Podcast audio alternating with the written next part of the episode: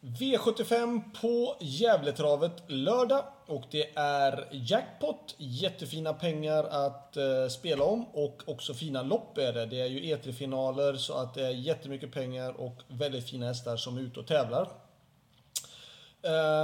Jag vill dock ge en liten känga tycker jag till Gävletravet.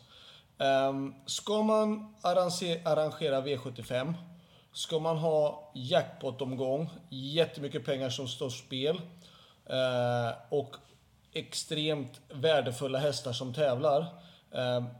Om man har fått ställa in tävlingarna dagen före för att flytta upp till Solvalla som man nu har gjort fredag kväll. Noll baninformation, noll uppdatering till oss aktiva. Vi vill ju prestera så bra som möjligt och det allra viktigaste, vi är väldigt, väldigt rädda om våra hästar. Vi vill att de ska springa på bra banunderlag. Det kanske är ett bra banunderlag men det kanske måste på något sätt skos annorlunda eller någonting. Men vi har fått noll information och det tycker jag även som ni som spelare ska begära att få. För att arrangerar man V75 då krävs det en banrapport dagen innan så att ni får rätt information, viktig information och vi vet hur vi ska göra med våra hästar. Men nu ska vi inte vara negativa utan vi ska prata om jackpot-pengar. Och V75 1, det är mycket möjligt att nummer 1, Tail of Jacks, leder det här loppet runt om. Han visat lite blandad form tycker jag, men han är ju bra och det kan hända att han leder det runt om. Men jag vill ha med också nummer 3, Gogo Bet Sisu, som har jättehög klass, högre klass kanske än Tail of Jacks också. Men extremt osäker och ojämn tycker jag ändå. 6 Iceland Radio, Örjan Kihlström på en barfotahäst och Tarzan från springspår på långdistans, det tycker jag ändå är intressant. Och 7 Santis Cocktail som är i bra form och har ett bra utgångsläge. Själva med nummer 10 Beer Hope som jag tycker att han är det där femte, sjätte sträcket i loppet för han har bra form och känns bra. Men såklart vi är utlämnade i och med att vi har bakspår och de värsta motståndarna har ju mycket bättre spår. V75 2 är ju fina E3-finalen och det är en häst som ser väldigt, eller nästintill i alla fall, helt oslagbar ut och det är nummer 2, Francesco Set. Jag mötte honom i försöket och hade jag nummer 4, Do What You Do Well.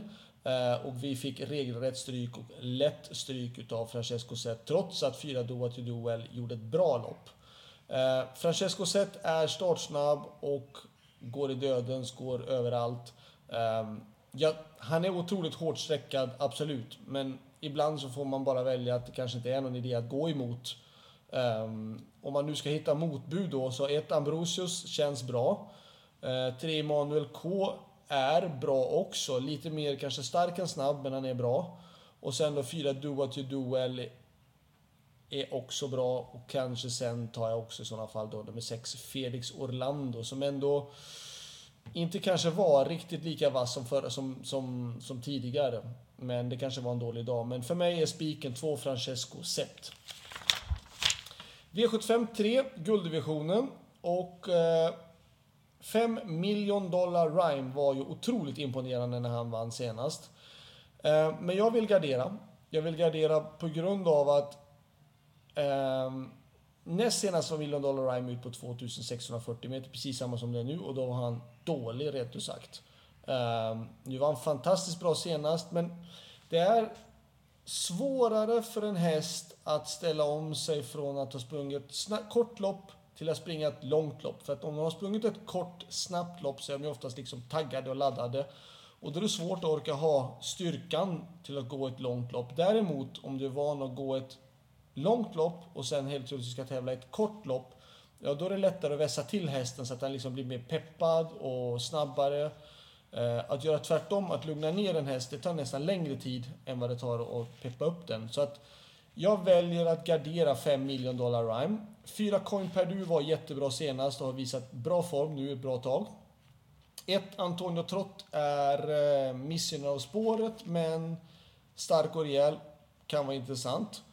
11 Heavy Sound såklart, han ska väl med, men bevisligen har han ändå nästan vunnit alla sina sista lopp i alla fall bara från spets. Men en sak som jag har tänkt på ändå, det är väl att han har gått ganska så bra på Gävle ändå. Så att, ja, det väger väl upp i sådana fall. Och så att 1, 4, 5 och 11. 8 Ragazora Sopra känns bra, men spår 8. Vi får ligga lågt, vi får försöka ta det vi får. Och visst, han är i bra form, eller han är på vägen i form i alla fall. Men från spår 8 så tror jag inte något för vinnarspelarna. V75-4. 2 Sorirfrö. Bra häst, men bara 3 år, men sträckvärdig. 4 Leftegan för att det är Jorma Kontio upp från ett bra startspår.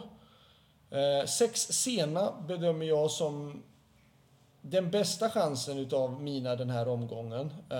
Vi har inte jättemycket kanske chanser den här omgången, men jag tycker Sena är tränat väldigt bra och känns bra, och får han rätta dragloppet så skulle han kunna vinna loppet. Sen då 9 Santis Cocktail är osäker men bra, och 11 Upside Face får man väl säga exakt detsamma om. Så att 2, 4, 6, 9 och 11 i avdelning 4. Avdelning 5. 4 Perpetuate, min svåra uttalande namnet hästen. Den ska jag självklart med som har ett bra utgångsläge. Sen vill jag med nummer 8 Epimetheus och 9 Nahid. Det jag känner lite nakenhet i det här loppet, det är ju den att Gävle är ju då känd för att vara en snabb bana. Oftast är det en stor fördel att vara med den främre träffen, och jag har valt en på fjärde spår, en på åttonde spår och en på nionde spår. På något sätt så känns det lite tungt får jag säga. Det gör det, men vi går på de hästarna. 12 Ivan Boko känns bra i träningen, kom bort sig senast på grund av en olycka i loppet. Men han har dragit spår 12 och det är iskallt. V75-7 är Stona i E3-finalen, och det kommer nog bli en liten spetskörning i det här loppet tror jag. En rejäl sådan. 1 Bola Bess är snabb ut. 2 Beer Hope är snabb ut. Florens Iman nummer 4 är också snabb ut. 3 Lasil Boko tror jag inte kommer blanda sig in i spetstiden.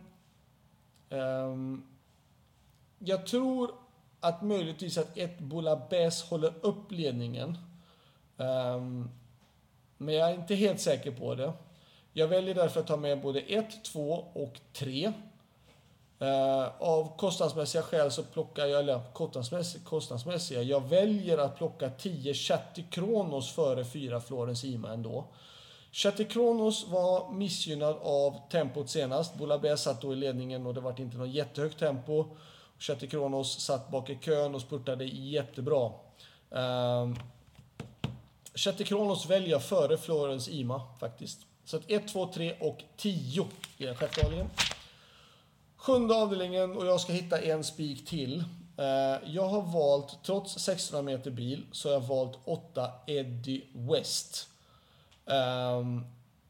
Eddie West var imponerad av senast och han är väldigt bra. Han har mött tuffa hästar, bland annat liksom till exempel för 3 starter sedan. Då fick han stryk i Solvallas elitloppshelgen på finalerna utav Upstate Face. Efter att ha gjort ett toppenlopp. Jag tycker att Eddie West är formmässigt bättre än alla de andra hästarna i det här loppet. Och presterar också, kan man tycka, jämnast. 600 meter bil är klart kanske inte någon stor jättefördel, men ändå. Jag väljer att spika 8 Eddie West helt enkelt. Värst motståndare då, det är 1 Morotai Degato, 4 Oxidizer och kanske 5 Chapuis kanske. 11 Van Gogh ZS tror jag har fått fel spår, och 10 Hell Patrol måste gå med skor. Så att spiken är då 8 Eddie West. Slutsummering, bästa spiken är utan tvekan i avdelning 2, nummer 2 Francesco Set. Min bästa chans, ja, jag kan tycka att det är en som behöver sträckas i alla fall, och det är avdelning 4, nummer 6 Sena. Varningarna, ja, jag tycker att i den första avdelningen så 2 Queen Rock har ett bra utgångsläge. Magnus och Ljus är duktig. Gynnar av distansen också tror jag. Inte i alla fall missgynnar av distansen tror jag inte. Så 2 Queen Rock tycker jag. V75-2, då är det då nummer 4, Do What You Do Well, som eventuellt ska gå första barfoten runt om. Och han presterar bra, han kan prestera bättre, men han fick regelrätt stryk utav 2. Men han är ändå en varning i sådana fall. Ambrosius ska gå med norskgas, det kan väl också vara värt att passa upp, men han ska gå med skor.